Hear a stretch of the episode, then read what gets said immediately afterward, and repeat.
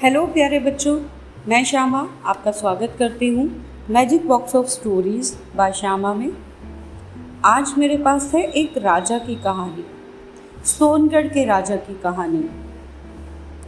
सोनगढ़ के राजा की केवल एक टांग और एक आँख थी, लेकिन राजा बहुत ही बुद्धिमान और दयालु था।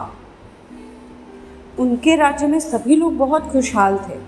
क्योंकि वो अपनी प्रजा का बहुत ध्यान रखते थे।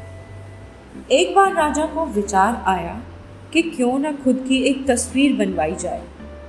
फिर क्या था? देश विदेशों से चित्रकारों को बुलवाया गया।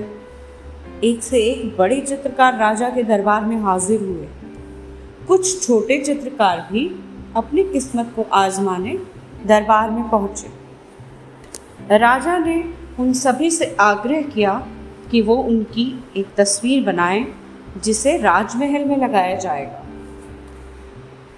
सभी चित्रकार सोचने लगे, राजा तो विकलांग है, फिर उनकी सुंदर तस्वीर कैसे बनाई जा सकती है?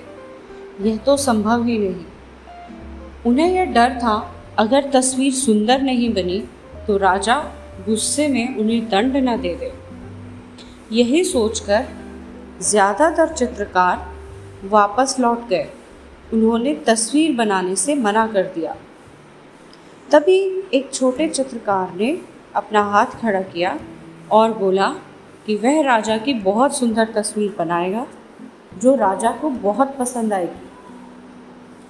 जल्दी ही चित्रकार ने राजा से आज्ञा लेकर तस्वीर बनाना शुरू कर दिया।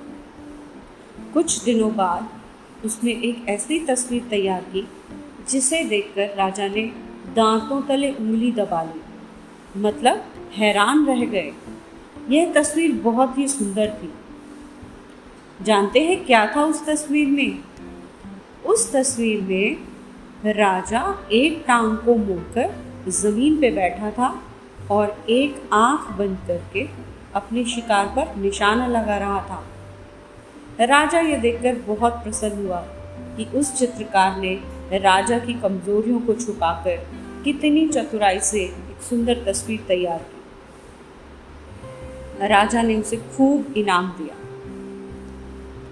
देखा बच्चों, कैसे एक छोटे से चित्रकार ने अपनी बुद्धिमानी से राजा का दिल जीत लिया। कैसी लगी आपको मेरी कहानी? फिर मिलेंगे एक नई कहानी के साथ।